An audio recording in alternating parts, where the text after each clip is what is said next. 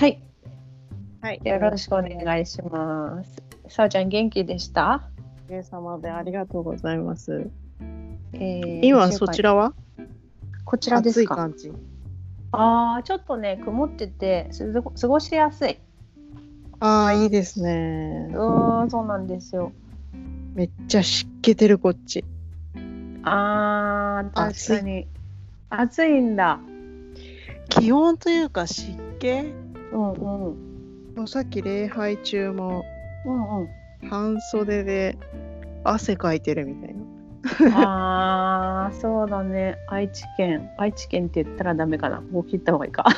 まあいいんじゃないでしょうかね。あの一応私の所なんだろう仕事とかをうんうんうんうんうんうん。言ったら、まあ愛知県あたりで。あたりでね、そうです。はい。で、なんかまあちょっとつれづれになんですけどね。はい。今日はですね、おきゃおきゃって言うんですかこれ。いやいやゲストじゃないの。知らんけど。いやそうなんそうじゃん結構なんかもう新しい言葉にさい。や、オキャは古いと思うよ、多分。もう古い？あへえ私が初めて聞いたよ。生ぐらいの時に多分使ってた。マジですか？うん古いっていうか知らなかったよ。どこで使われていたんだろうそんなような言葉は。なんか私のうちの周辺で。じゃあ沙織語か。いや、なんかね、あ、うんそれをね、オキャっていう言葉を、あの、私に言った人も陽子ちゃんっていう人だった。へえなんか、ね、そうそうそうそうなの。可愛いなと思って、オキャがって言ってて。でもちょっとちょっとその文脈からしても予測が追っつかなかったな。私の能力不足なのか。多分私のなんか脳みそになんか入ってたんだね今だって何十年ぶりに彼女を思い出した、その仲のいい人とか、うんなんか私自身の直接の友達じゃないのでねそうか。なんかね、うん私はねそういうとこも好きなんですよね。本日のゲストのまあさおちゃんのなんて言うんだろう紹介をするとするとあの使っている言葉とか あの感じている感覚というか物事を捉えるその視点がすごく好きでそれで一緒にお話ししたいなと思って、まあ、お呼びしたっていう感じですね。ありがとうございます そうです。本日のゲスト高田沙織さんです。どうもこんにちははい。ね、そう、それでですけどね、突然なんですが、さおちゃんにとってラジオってどういうものなのかなって思そうって。ですねラジオってうん、あの一時昔オワコンっていう言葉があったじゃないですか。今はもう使うんですかね。お教えてください。また。あの終わりののコンテンツっていうこととかをちょっと時代が古いとか、そういいう時にあのオワコンっていう言葉があったんでね。昔。で、うん。うん。それの後ぐらいに多分東北の震災があってうん、でオワコンって言われてたラジオがうん、こう踊り出たみたいな息を吹き返したみたいなイメージがああなるほど。うんうんうん。あ、オワコンだったんだね、一時。そうそうそうだからそういうなんかこうおじさんおばさんがはい。とかあとは何か職場で流れてるトラックの人が聞くとか なんかそういう確ちょっとあのーあんまり世界にそんな。なに近くないみたいなうん。うん。うん。イメージだったところが、まあ、ちょっと映像がこうねいろいろと自由になってきてとかって。うん。で、も、うん、そこでなんというか本当に、まあ、楽しみだけじゃなくてうん、軽い要領でうんうん。あのどんな場所でもうん。そしていろんな媒体を通して、まあ、スマホとかコンピューターもそうだし、うんうん。まあ、今こうやって録音してとかっていうことも家でできるようになったりして。うんうんうん。私はこんなことができなかったよね。確かに。なんかラジオって言えばもうなんていうのかな。公の電波で限られた人だけが提供できるものなのかなっていう感覚。うん、昔はめっちゃ昔だけど。うん、でもなんかそういうなんて言うんだろう。顔が出てないから逆にこうドキドキするというかなんだろうね、うん、想像力が刺激されるのかな。される？あのーなんだろう全部を支配しないよね。想像の余地を残してくれるというか。ああそうだね。確かに確かに。それはあるね。なんか考える時間をくれる。うんうんうんうん。だから自分の判断をなんか鈍らせない優しさがあるよね。あー確かにそうかも。あの映像とかってほとんどこれを受け取りなさいっていうもうものがなんて言うんだろうね。多くて情報が。でもこのなんか聞いてるラジオとかってそのなんていうのかな。こっちは聞き手にこう任されてる部分がもうちょっと大きいっていうか。うん。まあ、もっともね聴覚障害であるとかそういう、んうんあのことになってくると災害の時でもねやっぱり映像があるとか、そういうことは大切だけど、うんでもまあなんだろう音ってすごく速いしね。うん。だからあのなんだろうな。やっぱり可能性がある。そう。そうだね。なんかねそのラジオってその昔はあんまり私全然興味なかったんですよ。うんうんうん、あのテレビっ子だったしどっちかっていうと。おー。漫画とか読んで目悪くなったタイプですけどあのなんていうかあんまり聞く習慣がなかったしその面白いこと言ってんのか分かんなかったんですよね。あの生活情報的なものなのかなとか。うんうんうんうん、でなんかすごい面白そうなやつは深夜とかにやっててそこまで起きてる気がしないっていう。そうそうすると内容が面白いっていうよりは例えば好きなミュージシャンとか、好きそうそなうそう。タレントさんの声を聞くとか時間を共有したいみたいなあそうそうそうそうそういう感はある。るよね。だね昔本当そういうのなんていうの色が強かったのかなと思って。でもそれを考えるとテレビよりも距離が近いっていう感覚があるんですかね。あそうだと思う。だってなんかお便りとかすれば読んでもらえる可能性があるわけだもんね。そのしかもテレビよりなんかねちょっとうちに来てくれる感があるかもしれない。確かに確かに。なんだろうねそれ。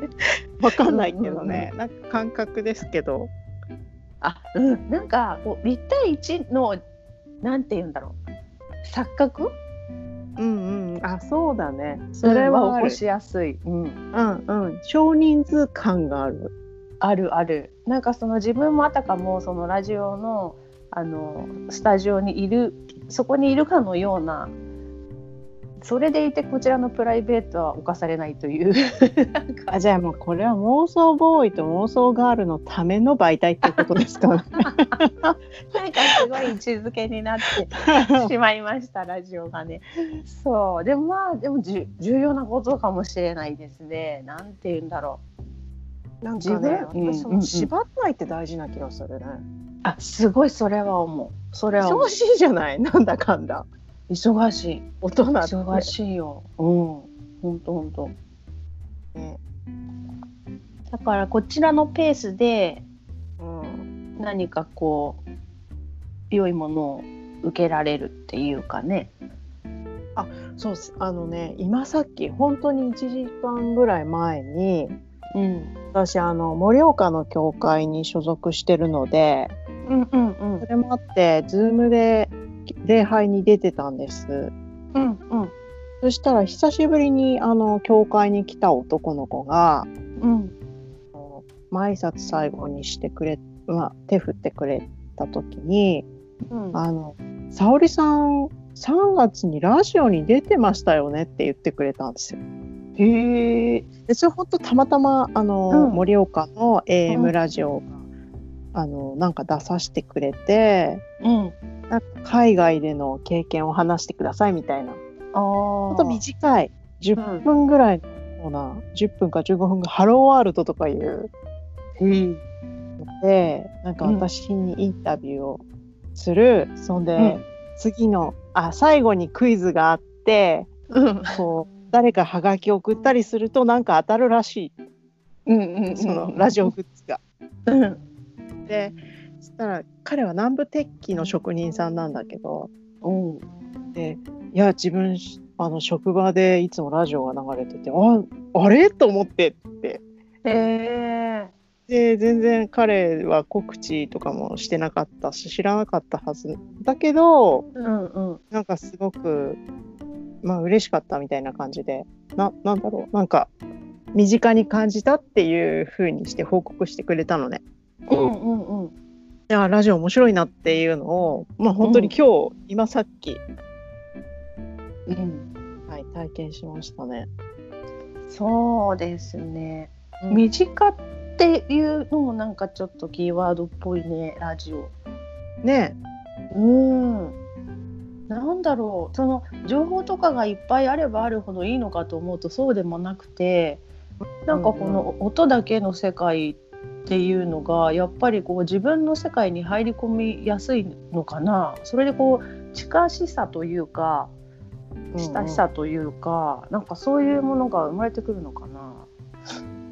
あそうそれこそその彼はその、南部鉄器うん。の職人見習いさん、見習いさんつっていいのかな。今多分2年目になったとか。1年、目、あ2年目になったのかな、うん。だからあの南部鉄器って鉄を溶かしていくから、まあ、うんうんまずまず目が離せないじゃない。うんだからそういう職場の人たちがうん、ちょっとほっとしたりとかするでもテレビじゃ困るんだよね。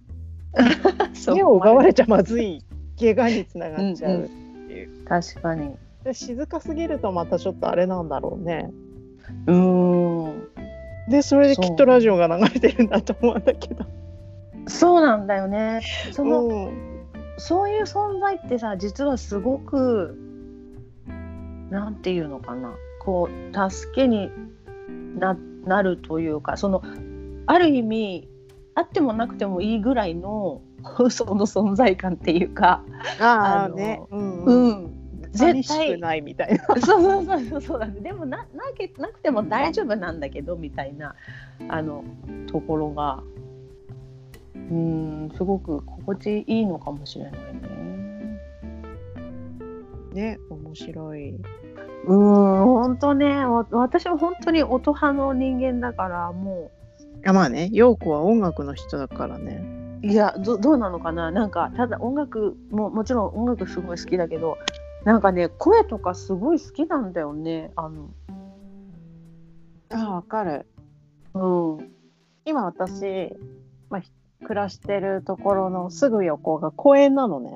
うんうんうん。結構大きくて。うん。で、まあ、このご時世もあってすんごい子供たちが遊んでるの公園で。あで施設も結構ちゃんとしてる公園で。うん。だからねもうそのなんか楽しそうなのすごく。でそれがねうん。癒されるの？いやわかる。こっちも嬉しくなっちゃうよねもうすっごいくだらないことで喧嘩してたりとか超つまんない言い合いとかしてるんだけどもうそれ聞いて嬉しくて笑っちゃうの。うん。可愛くて。わかる。なんとなくね。なんだろう。ツッコミがある。し、なんでそんな叫んでんだろうとか思うんだけど。子供ね子供。あとむちゃくちゃ親に怒られてたりとかね頑張れみたいな。でも微笑ましいよねそういうのってなんていうか、それでねうん昭和っぽい幸せを感じたのはねどっかのお母さんがね子供にね、うんご飯だから帰ってらっしゃいってどっかから叫んでるの。それは昭和だね いいでしょすごく。なんか久しぶりにそういうの聞いたと思って嬉しくなっちゃって。今までどうやって過ごしてたのかね私たちはうんなんかまあ時間がかいあって例えば小学校終わって帰ってきてお母さんお腹空いたって言ったらご飯できたわよって言わないよね。うんあ塾から帰ってきたらとか何何々から来てうちのテーブルの前で何か食べるもんないって言ったらまあ呼ばないよね。確かに。だから自由になったんだな。そうだと思うよ。でも普通の日でも本当にあの人たち朝7時ぐらいから公園に出勤してすごい遊んでるの。ああすごいね。なんだろうそういう風景の方がすごく本当にそうだね癒されるっていうかほっとするっていうかそうなんです何かしら。うん、ね、そういう感覚をもしかしたらラジオ好きな人は感じる部分があるのかなと思ったの。うん、あるかもね。その日常の音の風景というか、うん、うん、から得られるなんちょっと大げさだけど幸せ感っていうか。私岩手に初めて引っ越して、うん。結構住宅街に住んだんですけど、まあ、震災後5年経ってましたけど、うん、あの時ね夜が静かすぎて眠れなかった。あー逆にか。うん、その後、うん。岩手県内でも引っ越したんだけどうん。2回目に住んだところが本当山奥でうん。冬とか本当日が沈むと寒すぎて誰も外出てないわけ。うん、山の方から獣が鳴いてる音が聞こえる。おおいいでね。こう谷をひあの谷を響き渡るんですよその声が。かっこいいな。かっこいいな。でもねやっぱちょっと不安になる。怖いか慣れたけど、慣れたけどその場にいねたらね。そう。で本当誰もいなくって自分一人でその中にいたらなんか異次元に来ちゃったみたいな、そうだね。うん、感じがしました音ってだからすごいよね。世界をこう作るのがうんシンプルなんなんだけど相当パワフルだし、その聞き手に委ねているっていうその柔らかさっていうかもあったりして。そうそれでなんか朝起きて、あうんなんか外が嫌に静かだなって思うと雪が積もってるの。わかる。うん好き。ね、あの感じすごくいい。音空間はあの感じはすごく好き。まあ車で出かけなきゃいけない時はあーって思うけどね。新潟人ならではのね。あの雪を掘らないとさだって出られないじゃない。もうね重労働だよね。出るまでに一仕事ですよね。本当ですよ。そっか。そんなこう聞く人がちょっとホッとできたりとか、ね自分のペースでなんか世界にこういやそんな提供できる世界ではないかもしれないけど。あでも今日のトピックはあれですかね感覚ですかね。そういうことになっちゃったんですかね話してるうちになっちゃったんですかね。成り行きですね。うちらの本日の感じが感覚だったんですね。そうだね音だの何ですか？まあ音か。音主に音。うん。まあ音と、まあ耳と目と。うん。ね。そうだね。うんでもすごいいいツールだなと今ね心から思ってるんですよラジオが。ね、また少しずつ、うん。私たち自身も慣れながそうだね。うらいいん感じで生きてていけるんではないかなという。そうだね。なんかこれをどうしようかなとも思ってるけど一回ちょっと垂れ流してみてもいいのかな？とか。どうだろうね。どうかな？本当に今日なんかただ電話で喋ってる内容だよね。そう。電話で喋りました。別に。思ってることを電話で喋りました。お茶を飲みながらっていうだから最近喋りで感心してるのはケミオくんなんですよ。あーじゃあこの間のやつ。聞いたよあのちょっととっつきがあの若くないので厳しいって思ったんだけど ちゃんと言いたいことがあってその、うんブレてないんだよね実は。なるほどねあの子も本当に成り行きなのかなって思ってこう聞いてたけど、結局あここに着地したかったんだみたいなのがあったしすごくく構成とかよくやってるなと思って。あれも結構最近のやつじゃなくて前のやつなんだけど。へ若いのによくやるなみたいな。えうんうんうん、しかも結構冷静に考えた積極臭いこととか言ってても全然彼が言うと結構しっかりメッセージ言ってる割にはうん。なんかうざくない？あうざい。あ違うな。うざいっていうか 彼の賑やかさで説得されちゃったみたいな。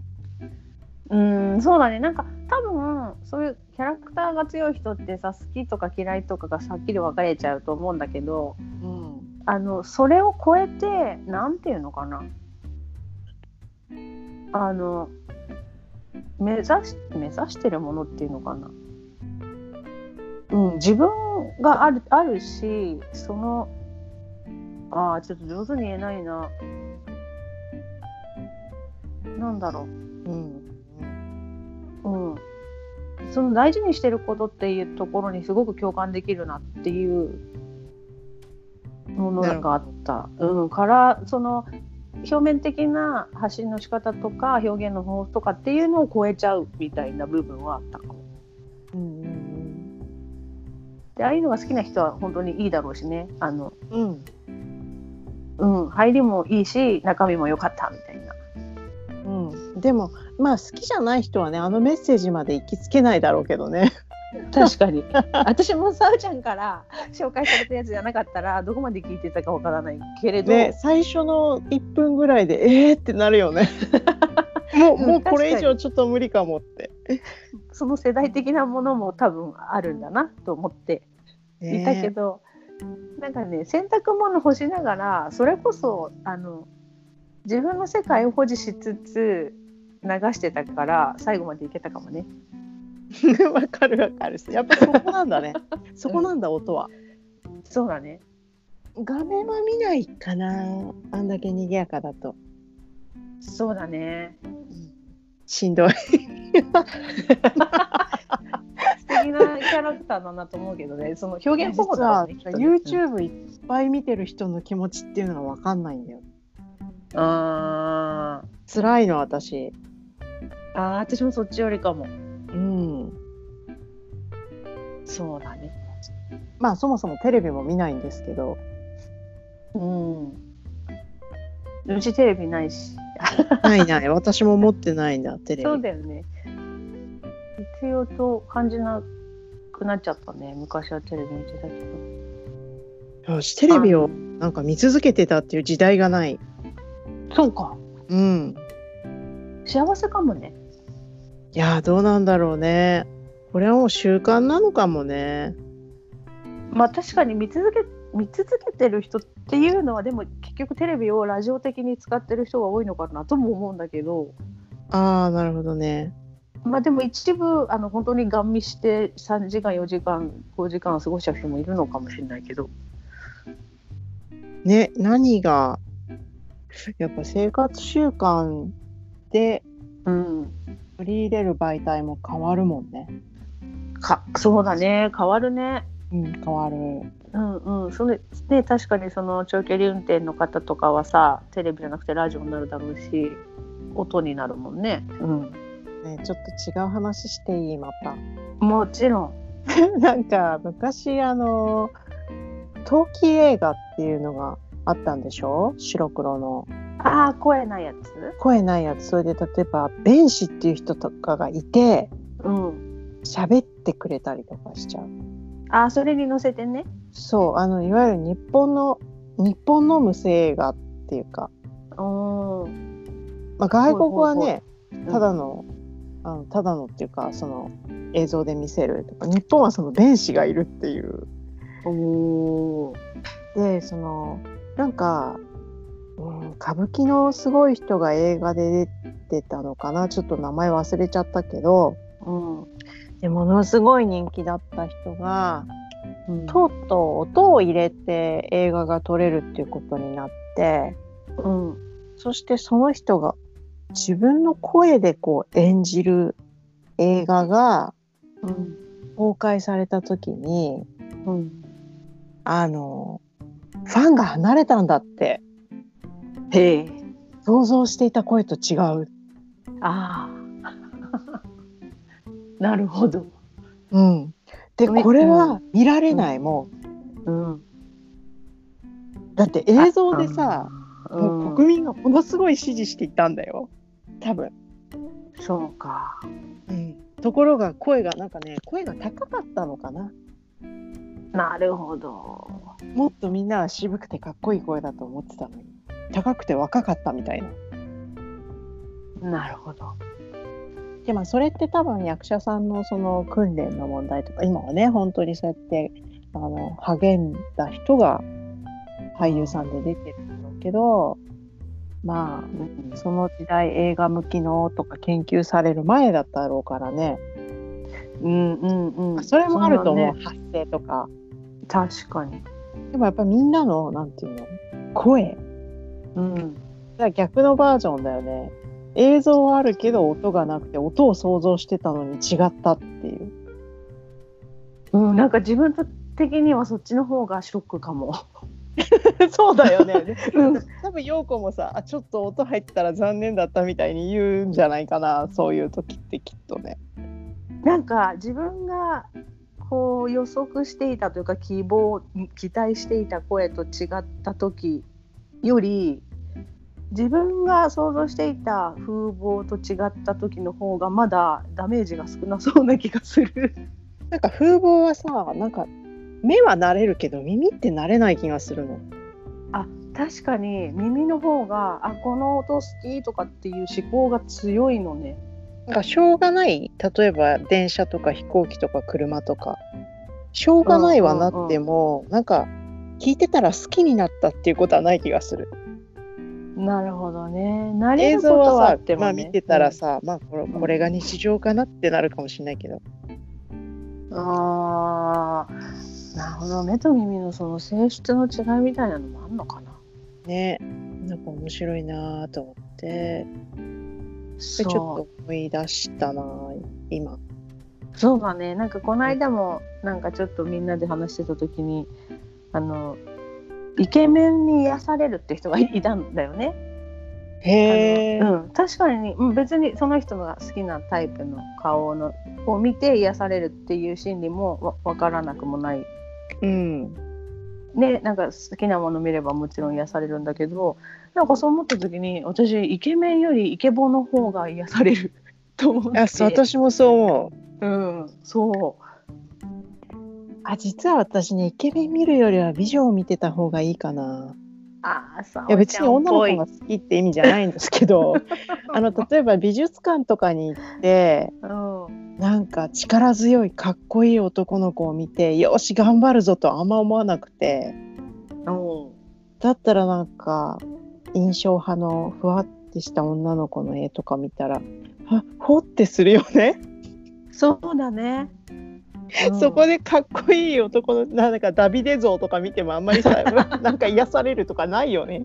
それが理想の ね。理想の男子のものを見てもうん。ふーん。で終わってしまうというか。そうね。私はねうん。そううんなんとなくわかるな。さおちゃんと似てる？似てるかな？似てる部分があるね。ねそういうのはあるかもしれないね。人によってそのどっちかっていうだったらその音を聞いてなんかうん水の流れる音とか聞きながら綺麗うな女の人の絵とか見てた方がほっとする。おっさんかっていう。いやおっさんはほっとはしないんじゃないかなそうなの？わかんないけど。わからないけどちょっとおっさんまあ女性だから女性見てほっとするのかもね。ねいそう異性を見てほっとするほっとするほっとするか？なんか癒されるっていうのとほっとするも違うのかな？なんかわけわかんなくなってきちゃった。ああそうね。癒されるっていうのもそうか。人によって何をもって癒されるかわかんないのね。そうだね。ちょっと迷宮に入りそうだね。いろんな言葉の。確かに。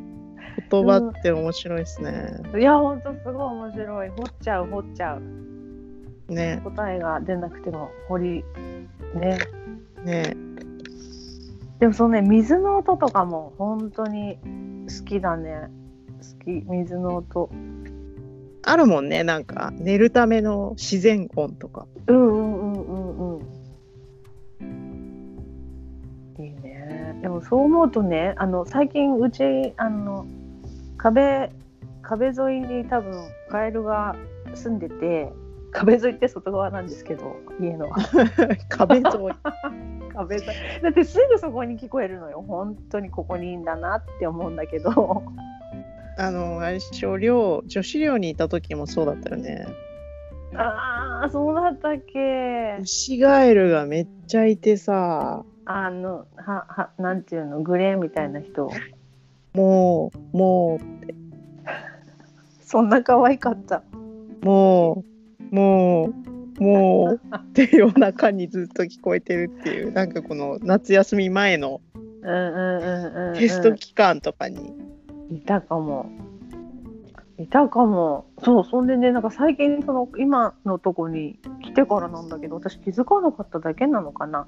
あの実家の前はあの田んぼっていうか畑とかあったんでカエルめっちゃ鳴いてたんだけどクワックワックワって感じのカエルだったの。うん。クワックワっていうかあああみたいなやつ。うん、だけどここのね今のところにいるカエルめっちゃ可愛いの。カタカタカタみたいなやつ。あれをケロケロケロっていうのかしら皆さん。わかんない。本当になんかこうコロコロコロコロみたいなやつであでもカエルだなってわかるんだ。そうそうそう。カエカエルちょっと私のねその擬音化する チョイスが間違ってるかもしれないんだけど。なんて言ったらいいのかな。すごいなんか鈴を転がしたようなっていうんだっけ？違うか。鈴を転がしたようなカエル？新しいね。違うかな。カスタネットかなわかんないんだけどだいぶ違うよ楽器としては。まちトライアングルと鈴だったら若干なんか材質は近い。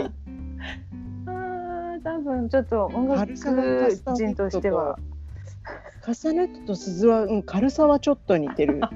材質だったらトライアングルかな。うんじゃあちょっと鈴が出現だったかもしれないですか。面白いから面白いからカットしましょう。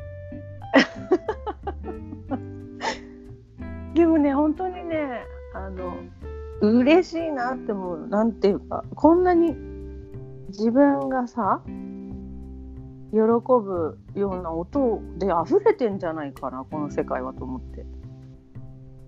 あそれもさ選べるんだよねきっと耳だと。うん、あまあそうなんだろうね。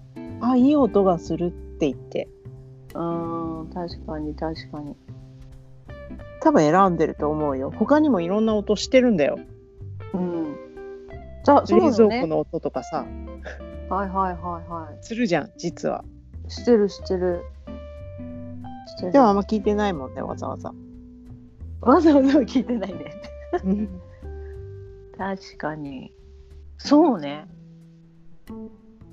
音って素晴らしいね。ですね音可能性がありますね。はい。そんなことで聞いている皆さんが好きだなと思う音をお届けできたらいいかなと思っております。あなんか綺麗にまとまりましたね。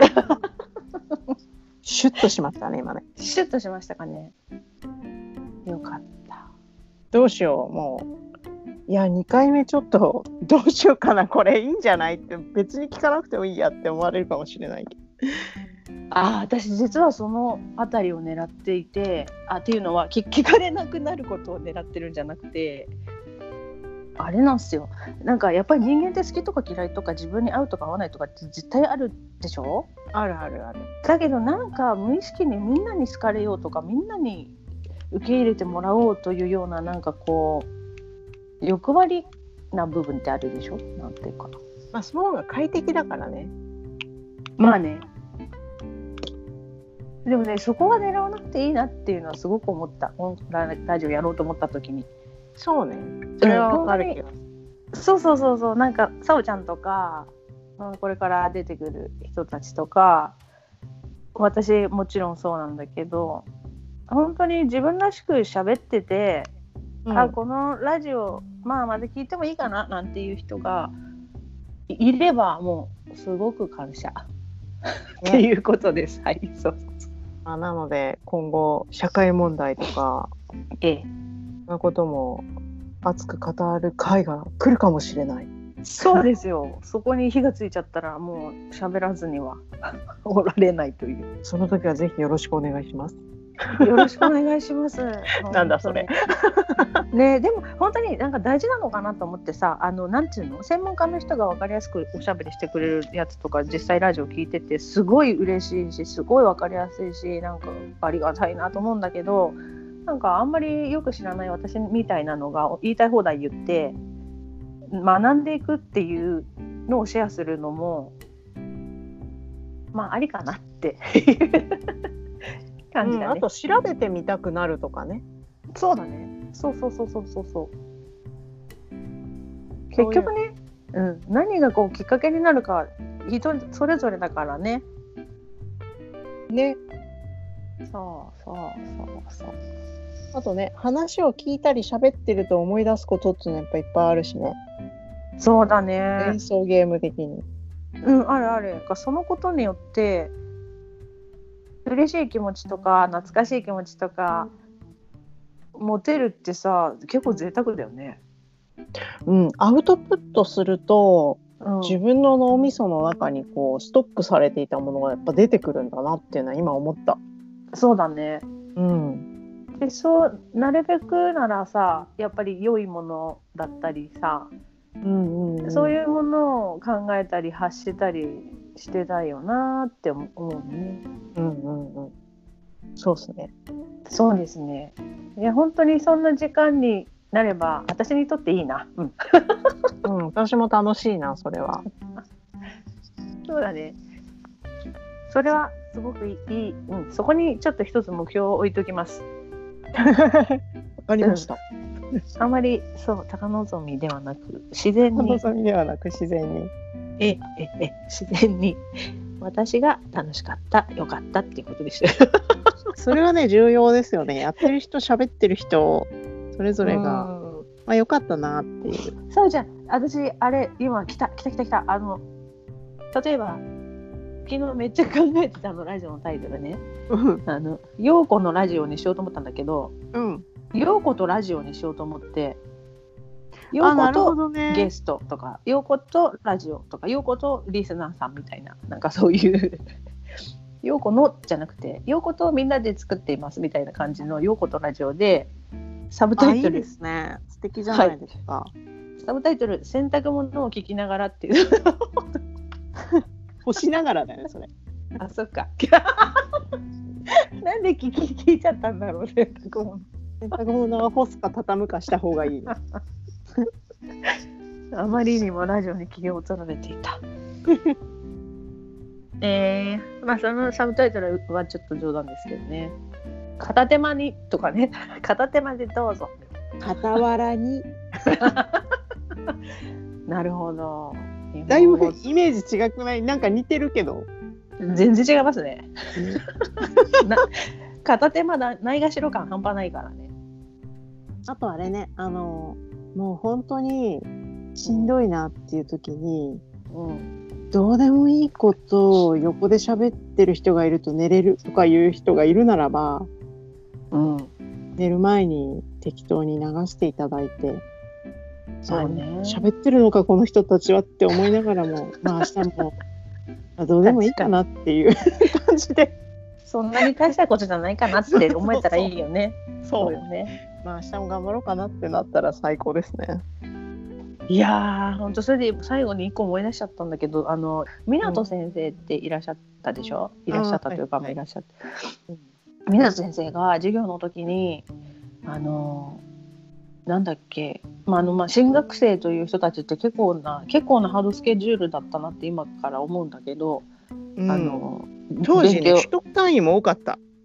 そうなんだ。今違うんだ、今全然半分ぐらいだよ。あまあ時間数とかの違いもあるかもしれないけどね。あと文部省のなんとかとか。ああそうそう。その時になんか勉強しなきゃいけない。いけないっていうか勉強しに行ってんだけど。勉強と教会の奉仕と呼ばれるものと。そしてあとはやっぱり自分のねなんていうの？趣味とかサークル活動みたいな部分とうん。そしてまあ寮生活でしたからね私たちその寮のなんちゃらとみたいなので。そうね。いろいろ結構すっごい忙しかったと思うんだよねなんか。それで、その時に湊先生が授業であのすごく忙しかったら時計の音を聞いてカチカチカチカチというその秒針がうん。時間はあるよ。時間はあるよって言ってるのよっていうこととあとあなたがいなくても世界は回りますって言ってくださったんだよね。私ねそれ別のエピソードで覚えてる。へえそっちの方湊は先生がうんうん。もう何もしたくない生きていたくないああもう全ての仕事を辞めたいって思ったらお墓に行きなさいって言われてうーん。でお墓に行ってあのみんなの名前を見てうん。そしてあ世界の中心は自分じゃなくて自分がいなくても世界は回るんだと。あそっちの方がしあれだな。正確だ。でそれだもそれだ、うん。でもあなたがそれにもかかわらずあなたが存在している素晴らしさを実感して帰ってきなさいって言ってた。あーさおちゃんの方が記憶記憶力がいいな多分いろんな形でいろんなエピソードで励ましてくださったからどっちが正解とかないと思うよ。そっかうんうんうん。私はただそのねお墓に行って、うんうん、自分は自分なんか別にいなくても世界は回るっていうのを実感しなさいっていうのはすごい覚えてる。そうそうそうそのなんかメッセージが結構すごいインパクトあったんだよねやっぱり10代後半20歳前後とかのさあの時期ってさ、もう自分が中心でしょ？本当に自意識過剰だからね。そうそうそうそうそうそうなんかある意味ひどいなっていう気持ちとともにすごいホッとしたのを覚えてる。うんうんうん。あそうだその時やっぱ言ってた先生があの、シーンとした中でって言ってた。シーンとした中で？うん、お墓ってシーンとしてるじゃない？大体は。うんうんうん。でその中でうん。その世界の中心は自分じゃないっていうあそうじゃないな。自分がいなくても世界が回っているうんうんうんうん。ことを実感してその歴史とかをちゃんと想像してうんうん思い巡らして戻ってきなさいみたいな。あうん、ーやっぱり余計な音を入れないでねっていうこともあったのかな。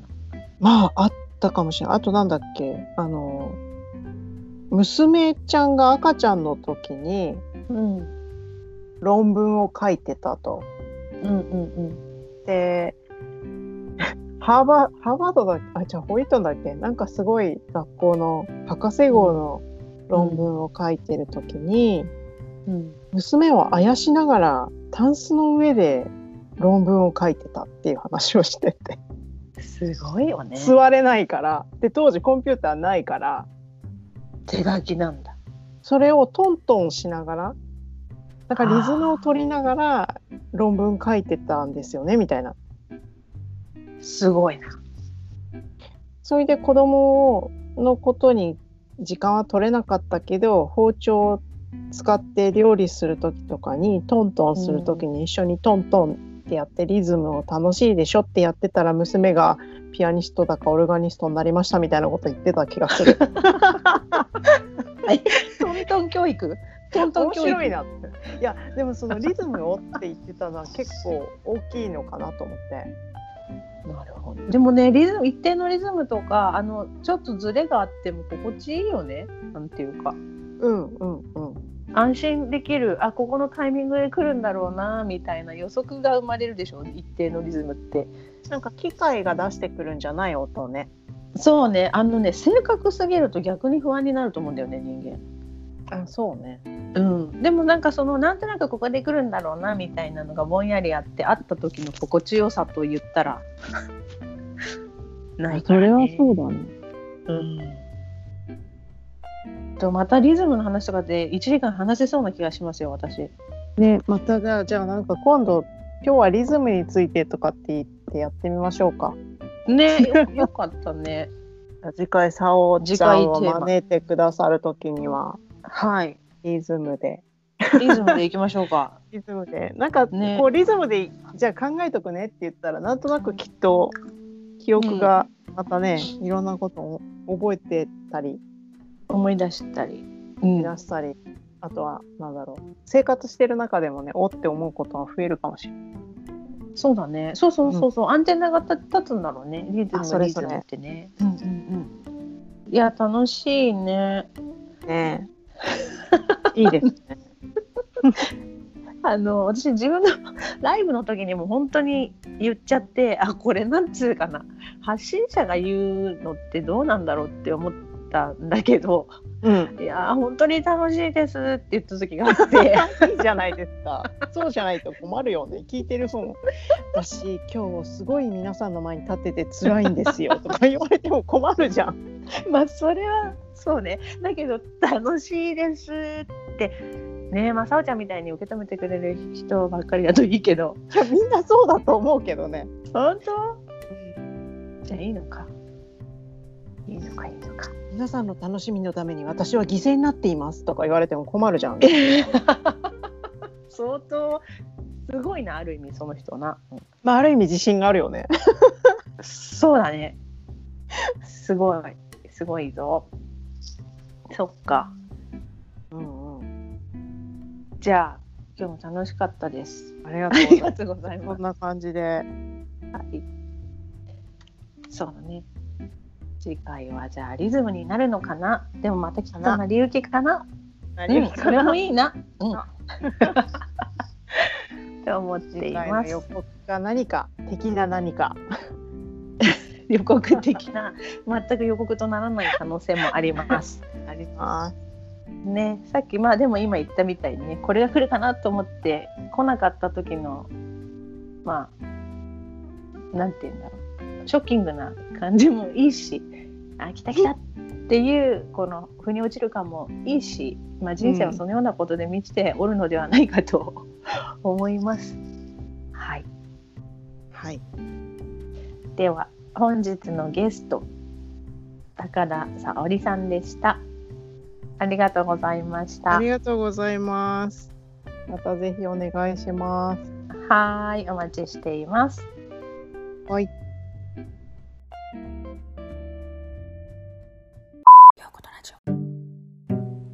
あさっき話していたカエルの声はこれです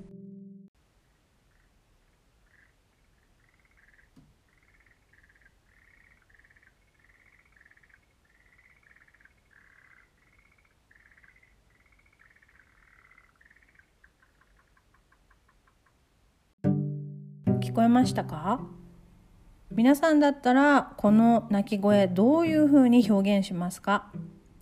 ツイッター、ハッシュタグ、ようことラジオ、全部ひらがなで、ハッシュタグ、ようことラジオ、ここでつぶやいてもらえたら嬉しいです。ではまた次回があったら次回お会いしましょう。